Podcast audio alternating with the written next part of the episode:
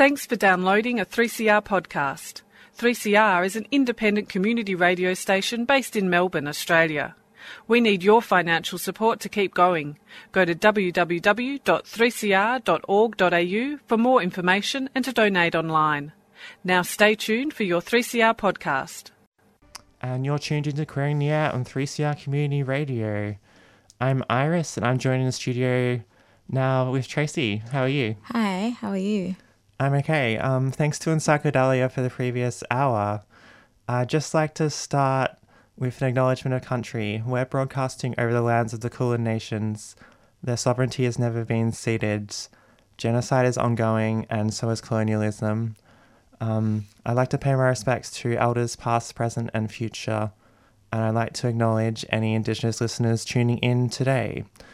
Um, and on that, I was at um, a rally for the 38 Nations on Friday. Um, that was hosted by Lydia Thorpe and had a lot of people talking about their disenchantment with the Victorian government's treaty process and it's not really recognizing um, the structures of Indigenous peoples in what is known as Victoria. So that's an ongoing um, problem, ongoing issue that people are fighting over, fighting and organizing against the government on. Um, today for you, we have first up an interview with um, Alice from Undercurrent Victoria, and we'll also talk about the Radical Library as well. Undercurrent's uh, a community focused organization that um, aims to foster healthy relationships. That'll be in the first bit of the show. Um, and Tracy also what's happening later in the show. So we will be having Nick Holas on air as well, and um, Nick Holas will be telling us more about HIV positive and um, LGBTI community. Yeah. Um, yeah. Awesome. Um, so stay, stay tuned to the Air on 3CR Community Radio. And that was Tracy Chapman with Fast Car. I'm just going to wind that one down. Um, you're tuned into Queering the Air on 3CR Community Radio. And I'm also with Tracy. Hello. How you going, Tracy? Um, so now we have on the line Alice from Undercurrent and also IRL Library. Can you um, hear us? Hello, yeah. Yeah, I can hear you too.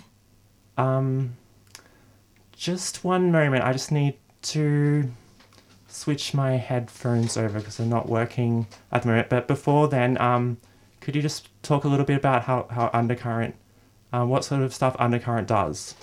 Sure. So, Undercurrent is a totally volunteer run and led violence prevention and transformative justice education project that works generally in Naarm in Melbourne, but we also travel across the different parts of Australia. Um, we do we facilitate workshops about respectful relationships, sex, consent, sexuality, power, gender, and other related topics in high schools, universities, TAFE, and community organisations. And we also do professional development for other organisations that want kind of an insight into our framework or a further understanding of gendered violence and sexual assault. Um, we're funded primarily by donations, so we don't get any grants from the government. Um, we basically rely a lot on donations from people out there, um, which is why we're hosting a fundraiser this coming Saturday, so Saturday, the 3rd of November. We have a fundraiser, a Halloween fundraiser at the Moreland City Band Hall, which is in Cross Street, Brunswick. Yeah, excellent. No, so that's next Sunday. I mean, next Saturday. Um, next Saturday, the, next the 3rd of November. Yeah.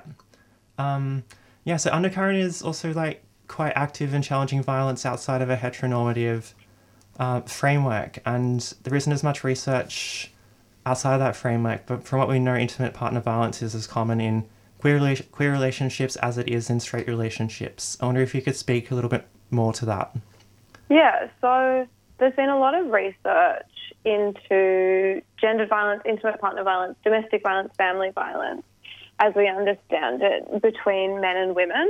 And so a lot of the frameworks that are used, for example, by governments or by organisations that are working to challenge this gendered violence, tend to use a framework that looks at patriarchy as the like main driver of violence.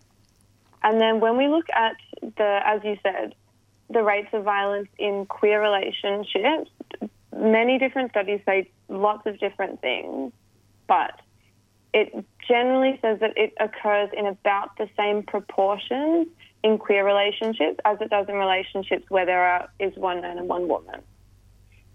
Mm. So, given this, using this patriarchal framework that says men beat women is not really helpful and doesn't really help us to understand why this violence is happening within relationships that don't fit into this heteronormative framework. And as well, isn't really helpful in when we're trying to support survivors through their experiences. No, no, it isn't at all. Um, yeah, and also Undercurrent has a sort of a transformative justice and prison abolition um, sort of underpinning as well. Um, could you tell listeners how that's that that um, underpinning um, changes how you approach your work compared to other organisations? Sure. So yeah, prison abolition is and transformative justice are two of the key uh, parts of the framework that Undercurrent uses in understanding violence.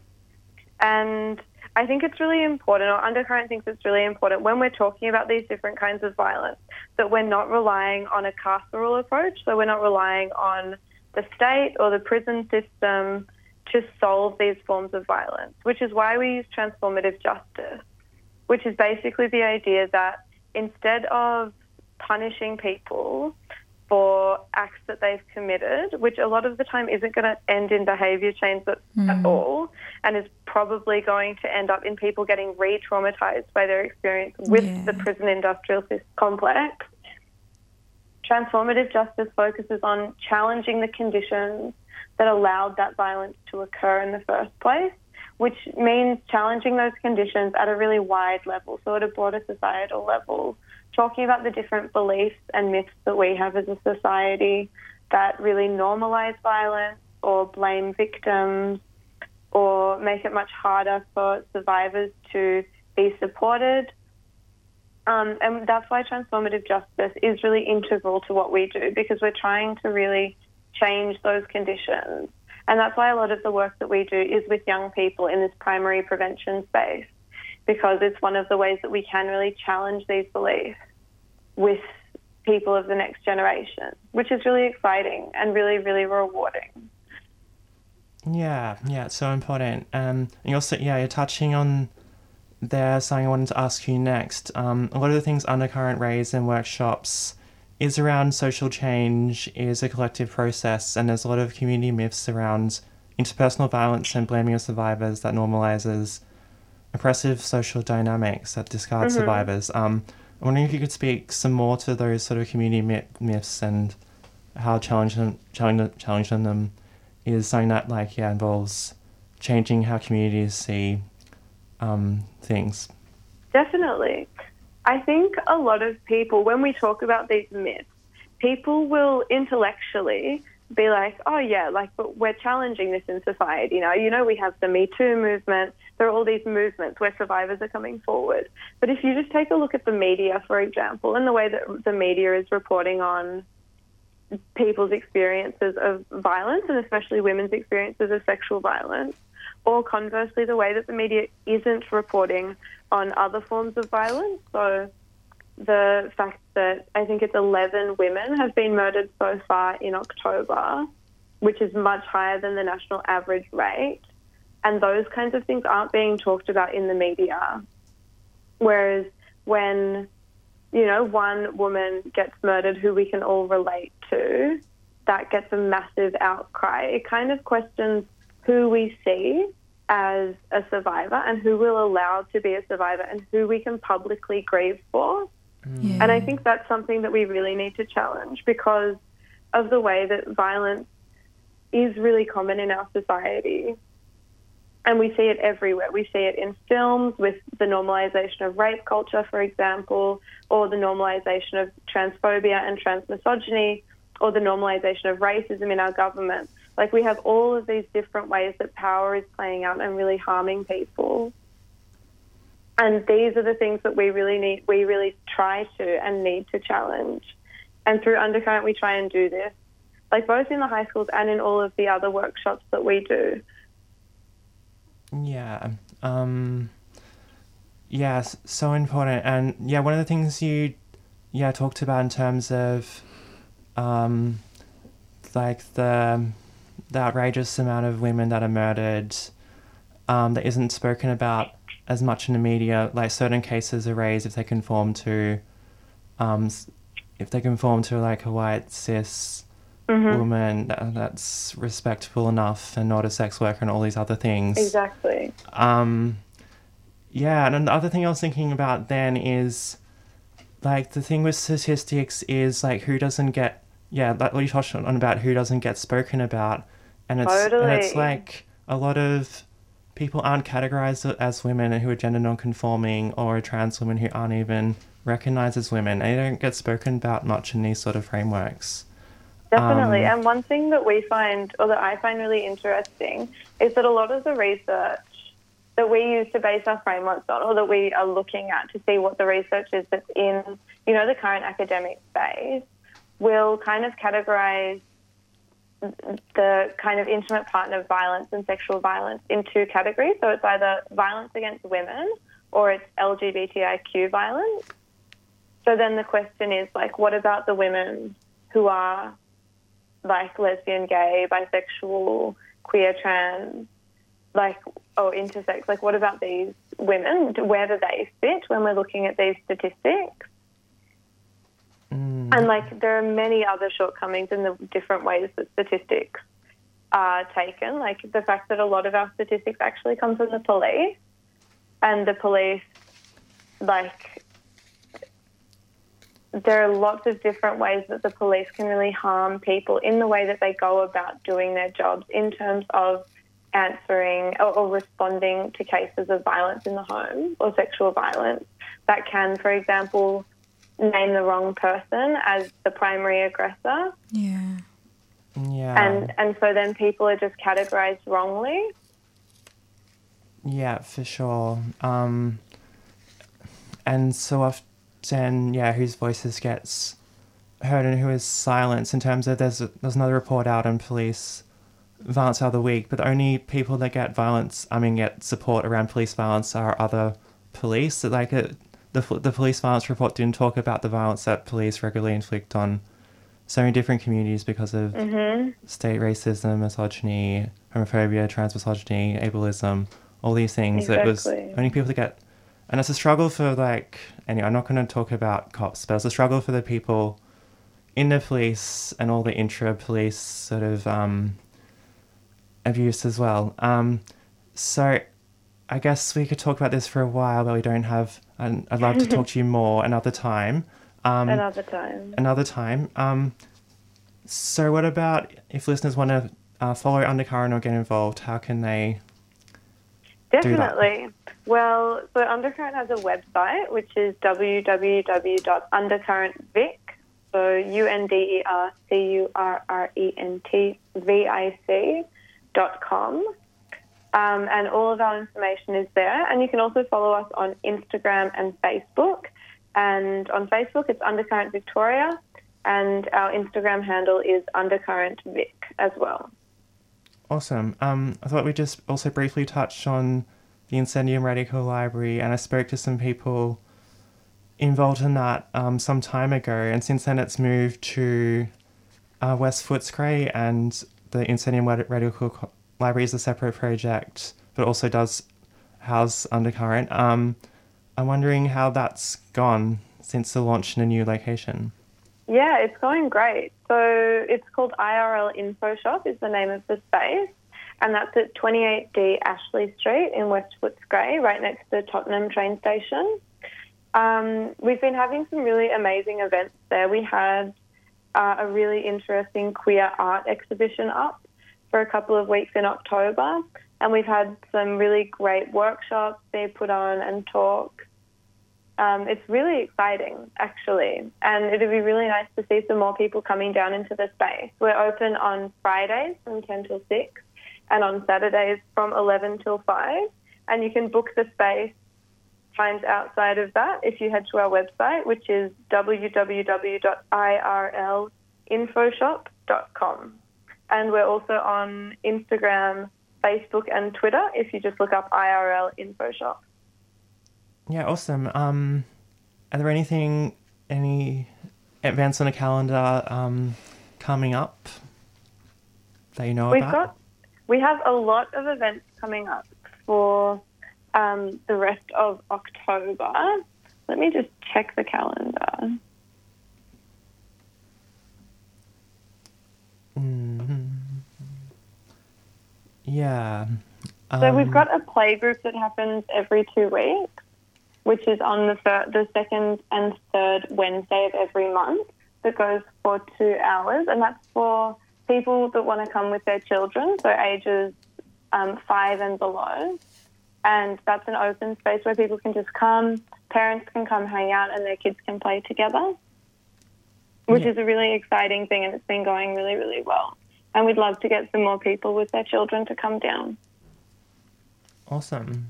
Um, we've run out of time. It was great to talk to you. Talk to you another time, and we can talk about these things in more detail. Thank you, Yes, Alice. Thank you so much. Um, you're tuned in que- into Queering the on 3CR Community Radio. Um, next, we're going to be speaking to Nick Holas. Uh, stay ar- stick around. I'm Iris, and I'm in the studio with Tracy. Welcome back to 3CR Radio. And I have Nick Holas online. So, hello, Nick. Hi, how are you, Tracy? Good. Good to hear from you. You too. I'm so excited to chat with you. I've looked forward to this. So, I'm on air with Iris, Yeah, hi, Nick. Hi, Iris. And we are so excited to speak to you. So, I'll give a, a brief um, bio about Nick. Nick is um, a campaign organizer, director, sorry, of uh, change.com. And Nick is a co founder of the Institute of Many TIM. Is that correct, Nick? That's right. Yeah, Tim. Okay. Um, so, do you mind telling us more about um, change.com? Sure. Yeah, yeah, change.org. Um, uh, I've only just been uh, in the role of uh, as campaigns director for change.org uh, for a few weeks now, uh, but I am having the most incredible time so far. Uh, change.org is the world's largest uh, petition platform. Um, so uh, it's an open platform where absolutely anybody uh, can jump online and create a petition to help uh, bring about change on an issue that uh, affects them or that they they feel deeply about and they care deeply about. Yeah. Uh, and it's a it's it's an extraordinary uh, opportunity for people to engage uh, in democracy and um, uh, you know and help change their their little or big corner of the world. Hmm. Okay. That sounds interesting. So, Yeah. What about um, Tim, the institute that you founded? Oh well, Tim is uh, Tim is something that I'm so proud of and so honoured uh, that I get to do the work that I do with Tim. Um, so uh, the Institute of Many or Tim, uh, well, we're the largest uh, grassroots movement for people living with HIV in Australia.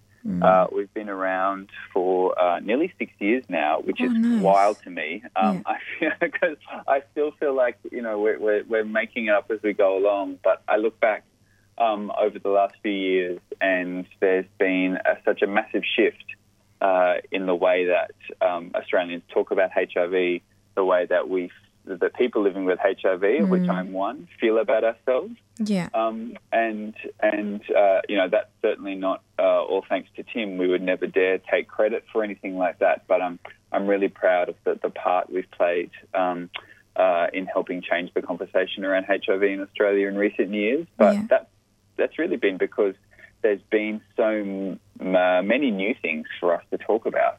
Um, uh, with, in terms of living with HIV, with HIV prevention, with HIV science and cure, about research and vaccines. So, yeah, and, and of course, uh, working hard to help eliminate HIV stigma, which is at the heart of so many of the reasons why people still continue to um, contract HIV today. Yeah.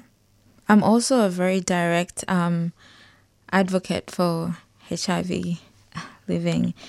So Amazing. um, I know we've chatted about that before, and, and I think uh, when I saw you speak at um, uh, a panel, uh, was it earlier this year or was it even last year? yeah, My goodness. it's been this Yeah. year. Yeah, yeah, yeah. You um, you spoke very passionately about it, so and you um, have some experience um, uh, through your family and, and other communities. Yeah. Yeah, yeah, that's right. Yeah. Amazing. Yeah. So I believe that you're an advocate um, of um, HIV. So what I really want to know, um, what drove you, Nick, to start this, you know, path, pas- you know, professionally, you know? Sure. Uh, well, I, as I said, you know, I am a person living with HIV. Um, I was diagnosed uh, with HIV back in late, very late 2012. Actually, it was, I think it was six years ago this week. Um, Okay. And a few weeks after my diagnosis, I was living in Sydney at the time, and I uh, went along to a weekend workshop for newly diagnosed people living with HIV. Well, actually, it was a workshop for newly diagnosed gay men living with HIV. Um, one thing we have in this country is lots of support for gay men living with HIV, Yeah. but we haven't yet, um, I think, uh, created enough support structures for those people who aren't gay and bisexual men living with HIV. But um, we can talk about that in a second. But um, uh, uh, I was at this weekend workshop, uh, and I had been uh, diagnosed for a few weeks. Um, and I met a gentleman from South Carolina who was living in Sydney at the time by the name of Jeff Lange. And he and I were also, uh, we were both diagnosed uh, only a few weeks prior.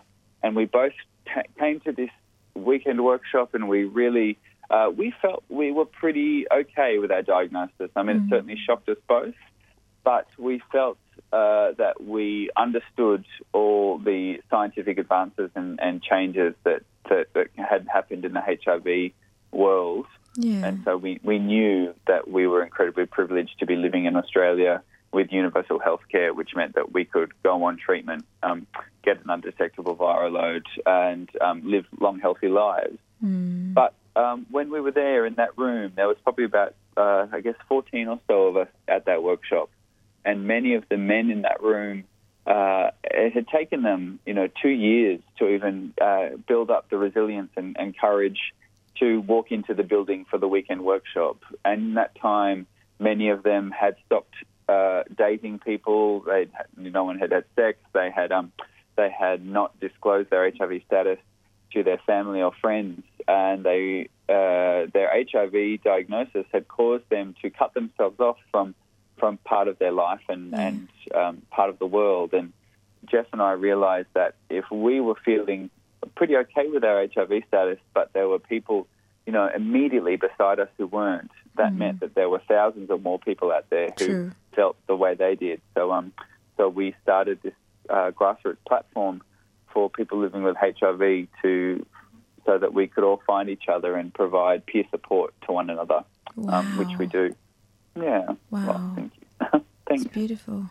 Mm, um, yeah, just following back, Nick, on your comment on um, support being primarily focused on on gay men often. Um, this Yeah. hasn't been a great year for ending like state criminalization of HIV transmission because we've seen um, uh, was like, I've talked talking talked about this on the show with um, Jules Kim of Scarlet Alliance earlier. Oh, yeah? um, we've seen CJ Palmer imprisoned for six years in WA in Yeah. pretty horrific conditions of amplified violence, where she's been denied hormones and placed in a prison not of her gender because she's a trans woman. Um, and I recommend listeners Google chuffed CJ Palmer to send her money or to write her letters. Um, could you comment on that case and yeah, like how like we are quite far away from ending like criminalization of HIV transmission?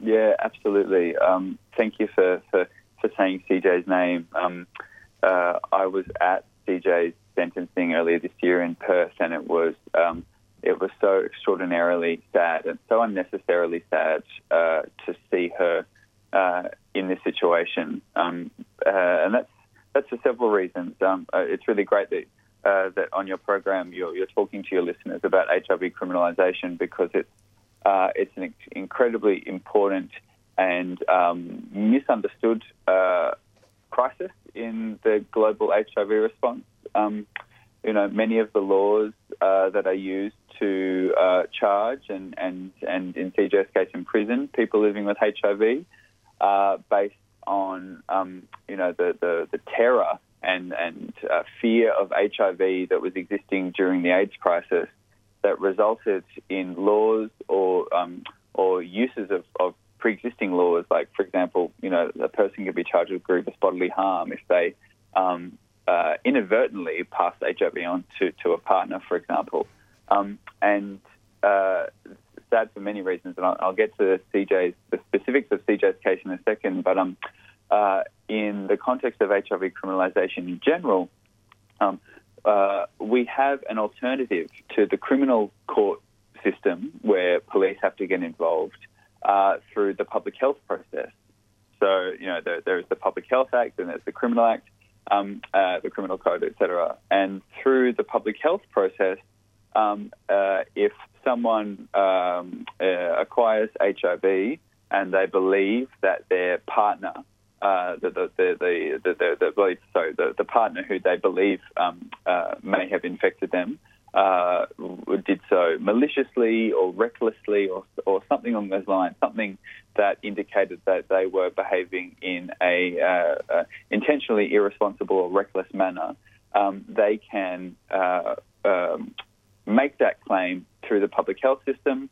There is a very learned panel uh, of public health experts and HIV experts, including people living with HIV, who sit on that panel and they hear every case. Um, and there is a, um, a multi-step process uh, that includes restorative justice aspects uh, to ensure that uh, both parties are heard um, and that um, you know there can be a variety of outcomes and solutions. Um, all of which, generally, I have to say, in my opinion, are much better than um, people going to the police, charges being laid, and people unnecessarily becoming incarcerated uh, for something that is often um, more about stigma and ignorance than it is about willful um, uh, harm. You know, people intentionally going out to harm others. So uh, it's it's a really complex issue, and, and I appreciate that when we talk about HIV criminalisation, at first, for those who aren't attached to it or, or invested in it, people think, oh, that's good. You should you should probably be able to go to jail if you go out there and intentionally, you know, give someone HIV. Mm. But um, the the notion there of intent. Um, uh, is a really important one. Um, mm. And for the most part, uh, you know, it's people who are already falling through um, uh, you know, the cracks and the gaps in our healthcare system who are finding themselves um, then being um, uh, charged with or accused of um, recklessly um, uh, infecting others with HIV. Um, and CJ, I think, is absolutely someone who fits into that mold of, of someone who absolutely fell through the cracks of the healthcare system. Um, and now what we have uh, in um, her case in WA is a uh, truly uh, horrific situation where a trans woman of colour um, will be held for, you know, four to six years uh, in a men's facility in the WA prison system, which is certainly um, not, uh, dare I say, uh, the best prison system we have in Australia, you know, and, and that's saying something. Yeah, no. Wow. Okay. Yep. So, um, on a good note, I you know very well that I follow you on social media, which is really interesting because I consider you to be very knowledgeable, and um, HIV is a topic that is very you know passionate to me, and um, so I learned on your um, Facebook uh, post, you noted that uh, gay and bisexual men in Australia have hit the 90% global target for getting onto treatment and being undetectable.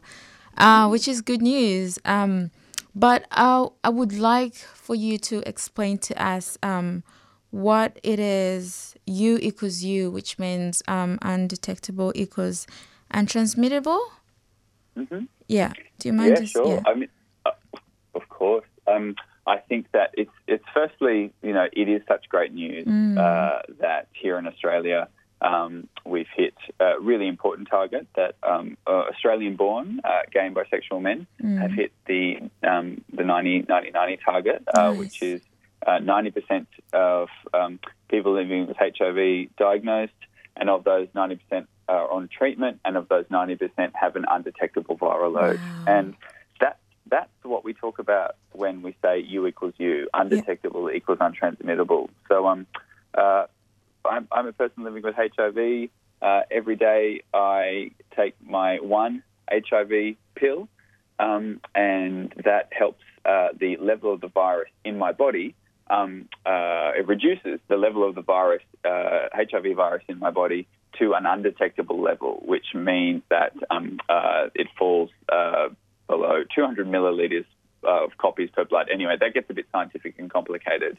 But essentially, what it means is that the virus in my body uh, stops replicating, which means that um, uh, by stopping that, it, it stops the uh, progression on to me developing AIDS-defining illnesses in the future, which keeps me healthy. Yeah. Um, it gives me uh, pretty much exactly the same lifespan as someone you know of my age and background.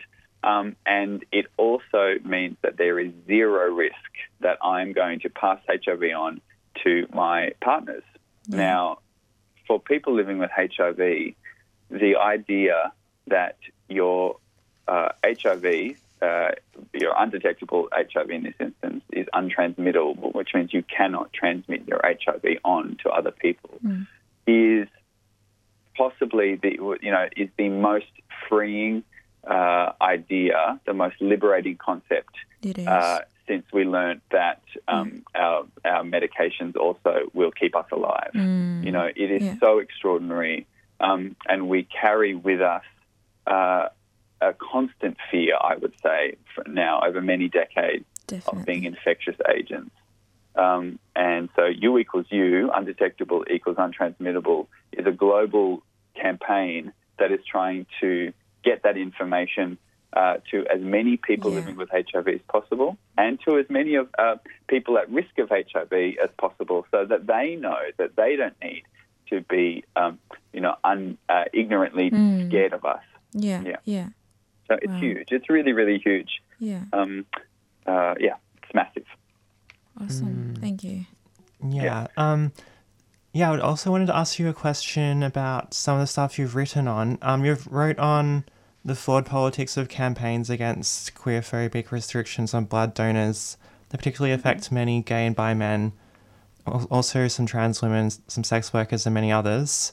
And mm-hmm. you, you've written that the most inclusive, and to quote you, the most inclusive, ethical way to allow gay or bi men to donate blood is to end HIV. So I want to ask, why is it important to focus on the overall ending of HIV rather than the piecemeal changes to blood donor requirements? Mm. That's such a great question. Um, well, if someone is super passionate about um, ending the blood ban uh, on gay and bisexual men, and as you, as you point out, trans women are, are lumped into that um, uh, category without specifically being named, which I think is um, uh, um, uh, unfair and, and um, invisibilizes them slightly. Well, not slightly, totally does. Uh, I, I think it's, it's exciting to see people passionate about ending multiple forms of discrimination. Um, and I think that they're seeing, firstly, the, the conversation around the gay blood ban uh, or deferral, as it really is, changing uh, as a result of um, more awareness of U equals U and PrEP and people being less f- afraid of HIV. And of course, they're seeing these messages that we're telling the world, um, you know, that here in Australia, what, you know, while heterosexual HIV rates are going up and uh, uh, Indigenous uh, HIV rates, especially in rural and remote communities, are going up, and overseas born gay and bisexual men HIV rates are going up. All of these things are, are really critical issues, and um, I, I hope we get to chat about them while I'm still on air. But um, uh, it makes sense that when we're kind of talking about all the successes of ending HIV in Australia, especially when it comes to gay and bisexual men, um, that uh, old discriminatory practices like the gay uh, blood ban uh, should be rolled back or removed. I, so I understand where the um, where the campaign idea is coming from. Um, but for me, my concern is that it, it creates uh, a sort of um, a zero divide between uh, you know uh, gay men who are HIV negative who want to be able to donate blood, um, who will be assessed on not their sexuality but their risk behaviour, um, which you know means that you know currently um, uh, gay men who want to donate blood have to uh, abstain from sex for 12 months if they want to donate blood. Um, now that kind of deferral is, you know, certainly possible with some people, but it's certainly not anything uh, that is realistic for the majority of, of people. Um, uh, and I do support uh, shifting the deferral rate uh, to um, uh, far less. I think uh, the current call is for it to be changed to two months because um, the uh, ability to test and screen for HIV has, of course, improved dramatically. Um, so I really do support that idea of a deferral uh, for a two-month deferral. I think that makes a lot more sense um, and is reflective of, of, where we're at with HIV testing and HIV science. Um, but I really do believe, and I would love to see um, the energy and passion that some people put into uh, ending the gay blood ban. Uh, if we could apply that to ending HIV in Australia, uh, if we could put that campaigning energy and community mobilisation energy uh, away from uh, a discriminatory practice that impacts only certain HIV negative men who uh, have certain, one would say, less risky or, or less, um, should we say, promiscuous sexual practices into ending the HIV movement, that doesn't just benefit gay and bisexual men living with HIV and HIV negative men who want to um, donate blood. If we end HIV in Australia, it means that you know my my my friend Cass, who is a woman who lives in rural Victoria um, and lives with HIV and uh, lives with stigma and fights that stigma battle on her own. It means we end HIV for her. Mm. It means that you know, uh, uh, Aboriginal and Torres Strait Islander people living in rural and remote Australia who uh, are falling through an extraordinary health gap in Aboriginal health care in this country. We end HIV for them. It means that we end HIV for the international students who are wow. coming to Melbourne yeah. and being exposed to HIV. You know, mm. the, the, the benefit is enormous. So, and once that happens, once we end HIV, then we have absolutely no need for the gay blood ban to exist, mm. and it, it will go and it's the, it, that is an extraordinary roll-on effect of ending HIV. So, yeah. you know, you can't tell people what to care about. I recognise that, but um, uh, I do feel an obligation to to say this every time the Yeah. notion of the gay blood ban comes up. Wow. Yeah, yeah, that's such a um, a better, bigger picture approach that doesn't leave a lot of people behind. Um, Mm. Yeah, also on these issues of resources, where resources are going, um, and you've touched on this a bit with spikes in HIV rates in many rural and more remote Indigenous communities, and the rising rates in heterosexual people. Um, do you think there is a lot of neglect in the health sector outside of services and messages directed at white gay men? Um, I wouldn't I wouldn't categorise it necessarily as neglect. Um, neglect suggests that um, you know people see the problem and they choose not to do anything about it. Yeah. Um, I think that here in Australia, uh, the early successes of our um, uh, people who use drugs, people who inject drugs, and uh, sex worker mobilisation during the early AIDS crisis to um, revolutionise the way sex workers are empowered to demand safe sex and uh, use condoms, um, uh, as well as needle exchange programs for people who choose to inject drugs, uh, meant that the uh, vast majority of HIV cases during the AIDS crisis were gay and bisexual men. It, it really did dominate um, a significant part of our early HIV response during the AIDS crisis. So that means that we have decades of um, uh, programs and campaigns and messaging and services that are targeted, that have been targeted towards gay and bisexual men over the years. Um, and that has created a kind of a culture, of a prevention culture, and HIV culture in Australia that is focused on gay and bisexual men. Now we're seeing dramatic drops in HIV rates uh, in that same population, thanks to PrEP and thanks yeah. to U equals U. Nice. And it's revealing uh, that we don't have the language uh, to be able to reach um, what's uh, called hidden populations. And, and I, I don't really like that term uh, because uh, these communities have always been there. We've always had heterosexual people living with HIV in this country. Mm. We've always had Aboriginal and Torres Strait Islander people living with this country. We've always had uh, migrant communities uh, arriving in Australia uh, as refugees, as migrants, as international students, etc. Um, uh, bringing not bringing HIV, but certainly having much more complex issues around the way the HIV is diagnosed and mm. the way they access treatment and support. Um, so now, uh, instead of so much as naming it as neglect, I would say that it's an opportunity for um, for well people like me who have had a really extraordinary opportunity as a spokesperson uh, as an as a person living with HIV in these last few years to um, make space for others and get out of the way. And I think that that needs to happen across the entire HIV yeah. response in Australia. Um, oh we, we need to see we need to see people of colour in leadership roles. We need to see people from refugee and migrant backgrounds in leadership roles, Aboriginal people and more women in leadership roles in the sector, and that's that's people who are our spokespeople, who are chairs of boards, and who run the organisation. Yeah. Mm. Well said. So, yeah, honestly speaking, we need we've people only like got Nick. like a minute to go. Oh no! Unfortunately. Have I talked too much?